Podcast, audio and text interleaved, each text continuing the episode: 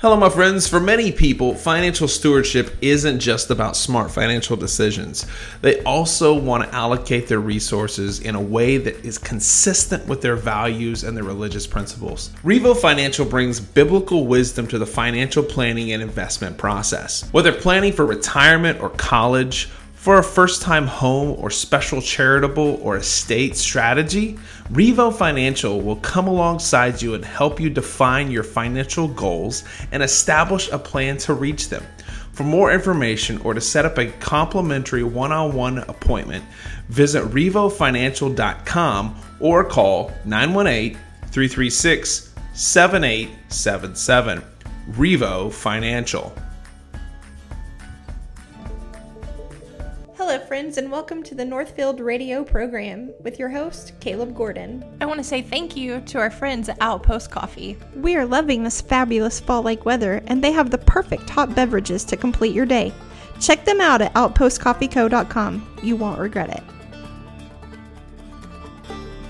Welcome to the Northfield Radio program. I am Caleb Gordon. So excited that you're here with us. Um, I, this week is just really going to be a fun show. We've got Doug Wilson on the program today.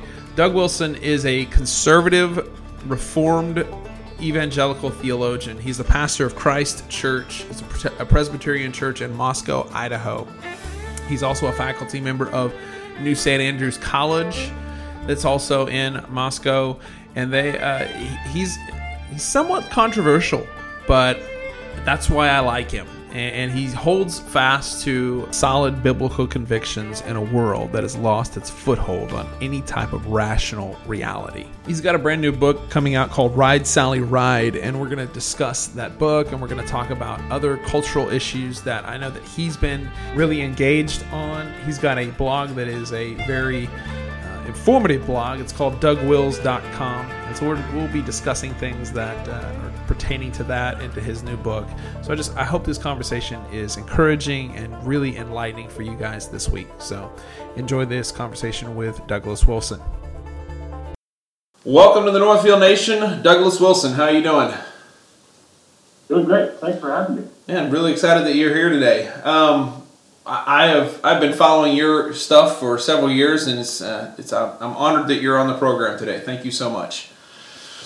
Well, you're welcome. It's good to be with you. Yes, sir. So I wanted to uh, just you just give us a for folks that don't know who Douglas Wilson is here in Oklahoma because we're in Oklahoma and Kansas.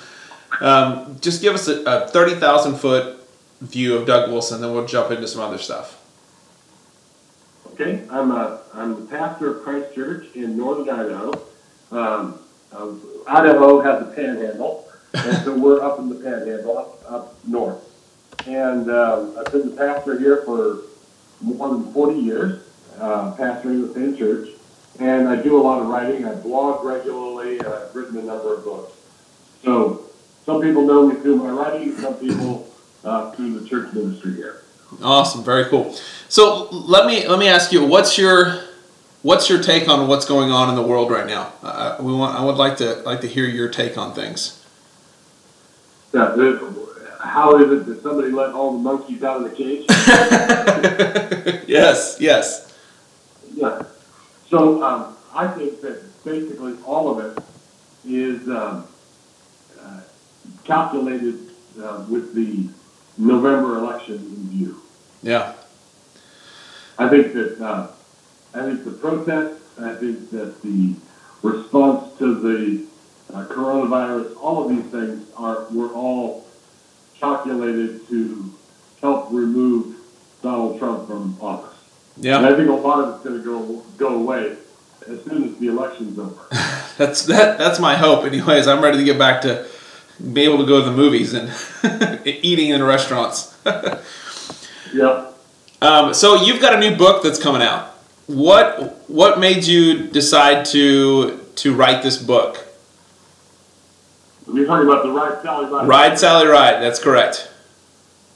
Okay, um, it's a novel, and I was talking with a friend uh, up here uh, about um, the episode of Phineas in the Old Testament, where there was this galvanizing moment where the Israelites being, were being led astray in a major way, and Phineas took a spear there was there was a couple that were going off to be immoral in a high-handed way, and Phineas ran them both through. And that was sort of like a watershed moment in that rebellion. My friend and I were talking and saying moments like that would have to happen, like in, in our culture, would have to happen in like a movie or a book, where you would uh, you say what you needed to say um, without trying to orchestrate anything in real time. So that, that's what I did. I created a, a situation, a fictional situation, uh, a couple decades in the future in the United States. The one criticism people have been giving me is that, uh, what do you mean a couple decades? It's more like a couple of months in the future. You know? Yeah. uh, where a young man crushes a, a neighbor's sex doll and is, is charged with first, first degree murder because the man had identified the doll as his wife. Oh my goodness! I mean, would you? Do you think if you could go back in time, twenty years ago? Hello, still there? Yeah, I'm still here. Can you hear me? Yeah, I hear you. Okay.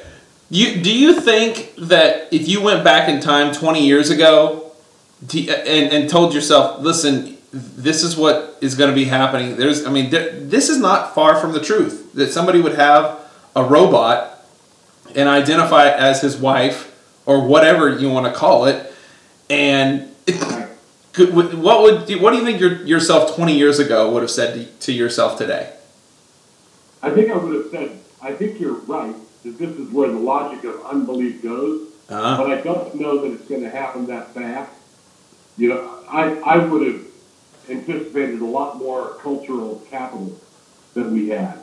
but we burned through it pretty, we burned through it really quick.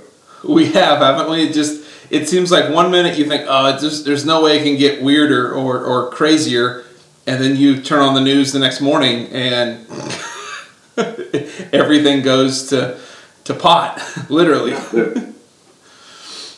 So Exactly. you got a documentary that that I've watched uh, called uh, "Free Free Speech Apocalypse." Where do you think we're we are heading uh, in terms of our free speech uh, here in America? Do you think it's it's in danger? Uh, yeah. So, for example, that that documentary uh, directed by Darren Doane, the friend that I was talking about, that I was having the conversation with about Ride Sally Ride, Yes. he was the director of that documentary, and that documentary was available on Amazon Prime. And I just had brought to my attention a week or so ago that Amazon removed it. Uh, they removed the documentary from uh, being available on Amazon Prime. Really? It's kind of ironic for a documentary entitled Free Speech Apocalypse for them to do that. Yeah. they did. Wow. Um, so you you're you're are you, okay. So tell me about New St. Andrews. This is a this is a college that you're a part of. Did you help found this college, or are you just on staff there? Yeah, I'm, I'm one of the founders and I'm on the board. Okay. And I teach, I volunteer teach a few classes here and there. Great. Great. So they they. I, I'm not one of the, re- I apologize. Say that again. say again? I'm not one of the regular faculty, but I do teach there. I'm on the board and I founded it, yes. Wonderful. So they they were uh, a couple of videos that they made uh, made some made some waves. Uh, one one of them had to do with a bathroom, and the other one had to do with Black Lives Matter. Talk about Yeah. what happened with those two videos. The first one, the bathroom video, it's astonishing that it was controversial, but it was. Uh, basically, it showed it was a 30 second spot, not very long. No, It not at all. A guy and a girl, college age guy and girl, walking into uh, a public restroom, clearly marked men and women, and uh, it said, "We are science majors, but we know science." And then it said, "Better than the Supreme Court does." And it showed the guy going into the guy's side and the girl going into the girl's side. and And- that was controversial. And you guys caught a lot of heat for that. Like there was some like it made Yeah. national news on and, and certain spots. It just where they they played Yeah, that. The, the mayor of our town felt compelled to come out and denounce our ad.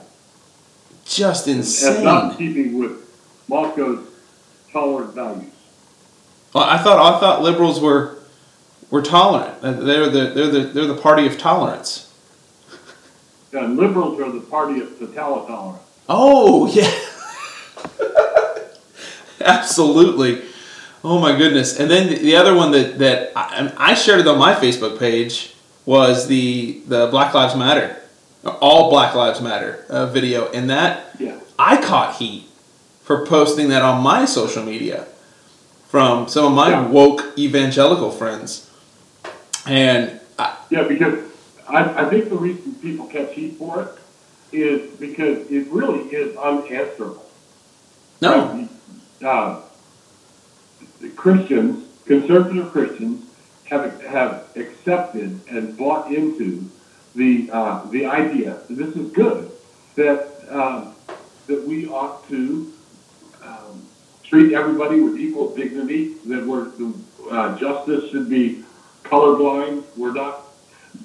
But uh, the civil rights movement has gone radically astray. Started it started off trying to fight racism, and it ended its sad career by embracing racism. Wow. So I, I want to. So when I, I I announced on my social media that I was going to have you on the show, I had a couple of people that I'm friends with here in town reach out to me in text message and say, "Wait a second, he's pro-slavery. He's he's a he's a racist. Why would you have him on your radio show?" And so you brought up the idea of, of race here. I, I want to talk. I want you to talk about that for a minute because there there are people that, and I I I know where you stand, but I want you to, to help us understand. Are you are you racist?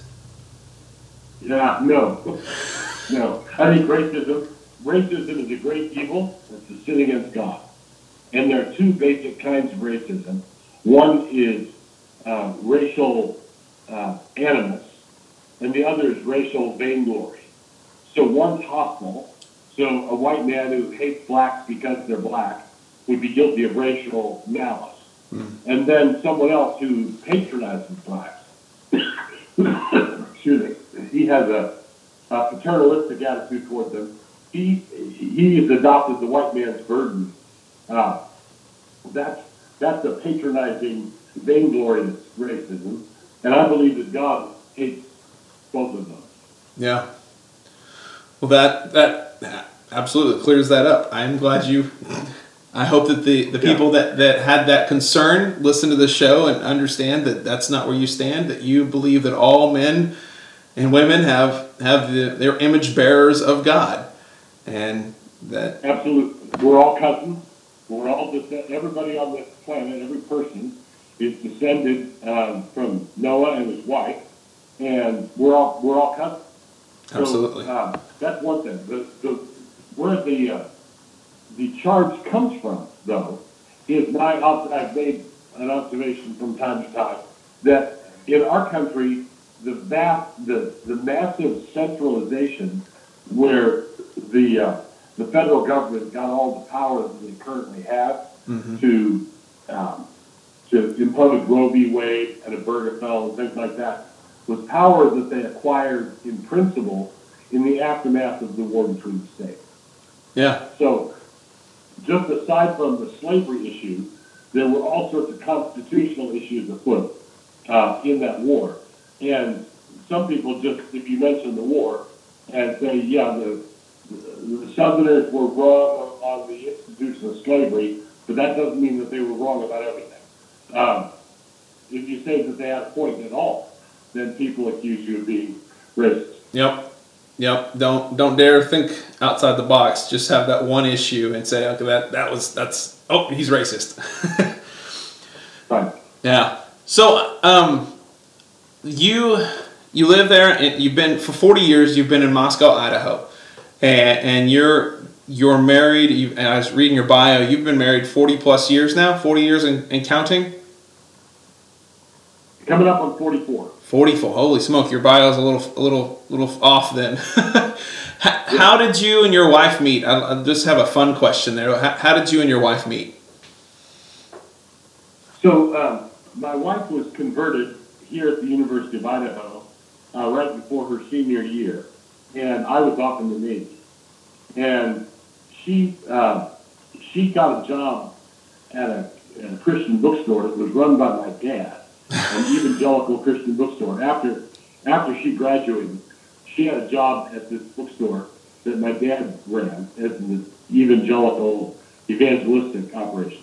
Yeah. So when I got out of the Navy, when I got out of the Navy, oh, well, I met her the year before I got out and was interested in her, corresponded with her for that last year, and then uh, came back from the Navy. And, and after my stint in the Navy, I was ready for marriage. I was ready to I bet. and and uh, she was a wonderful Christian lady.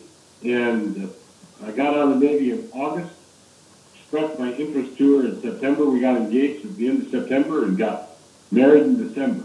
Oh wow! Merry Christmas. 1975. Got- we got we got married on New Year's Eve, uh, 1975. It took us a few years to figure out why on our anniversary date the restaurants were always so crowded. but That's fantastic. I love it. That's I, man. That is a testimony in itself. Forty years is just uh, it's a testimony um, to to God's grace and God's God's favor in your life. I mean, that's just, that's that's something you don't see in regular uh, spaces in our in our world today. So that, is a testimony in and of itself.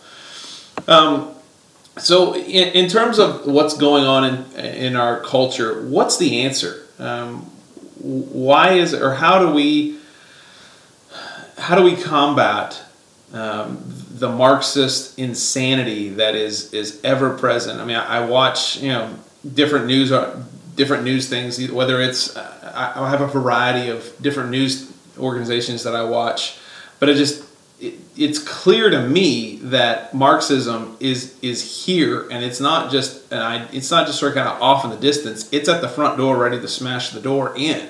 How do we as Christians Right. combat this? So here, there's a, um, this is a uh, simple and complicated at the same time. Every evangelical Christian knows that the answer to the question you pose, what's the answer? They know that the answer is Jesus is the answer. Yes. Okay, so we're all Christians, so Jesus is the answer. Christ is the answer. But in order for that to be true in any practical way, um, we have to start talking about what Christ would say about income inequality. What would Christ say about uh, uh, drug laws? What would Christ say about uh, Marxist redistribution of wealth? What would Christ say about reparations? What you know? So in order to, in, in order to answer those questions, we have to become students of the whole Bible, all of Scripture. Yeah. The answers the answers are in Scripture, but you're not going to get them from 15 minutes of Sunday school once a week. No, that's absolutely not. If that's and if that's all you're getting, you know, 15, 20 minutes of Sunday school, and then you have a Sunday morning sermon, and that's all. The, that's all the scripture you're in. You're in trouble. Yeah, the sermonette, the sermonette for Christianettes. He's, now you're starting to sound like my dad. oh man. Well, I, I just I, I see the the things that you're doing and how you're engaging culture and and what would you say to pastors um, that are that are scared to talk about these kind of topics and and worried that if they say things about abortion or they say things about gay marriage or they say things that are you know about black lives matter or things of that nature from the pulpit how do we how do how should pastors be dealing with this Yeah, I, this is gonna, I'm going to sound a little hard here for a minute, okay but a pastor in that position needs to go before God and plead with God, ask God for a backbone. if he if he gets a backbone, then he should return to the pulpit. If he doesn't get a backbone, he should leave the ministry now.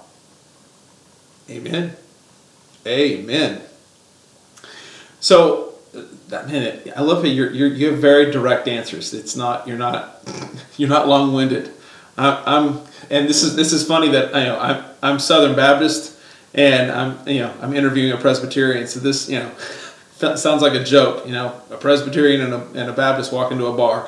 Or, and a rabbi. right, right, right. Um, I love that you um, have a heart for you for men. You've got a you've got a show that's on Amazon right now, Man Rampant, and and I love that you have a heart for men.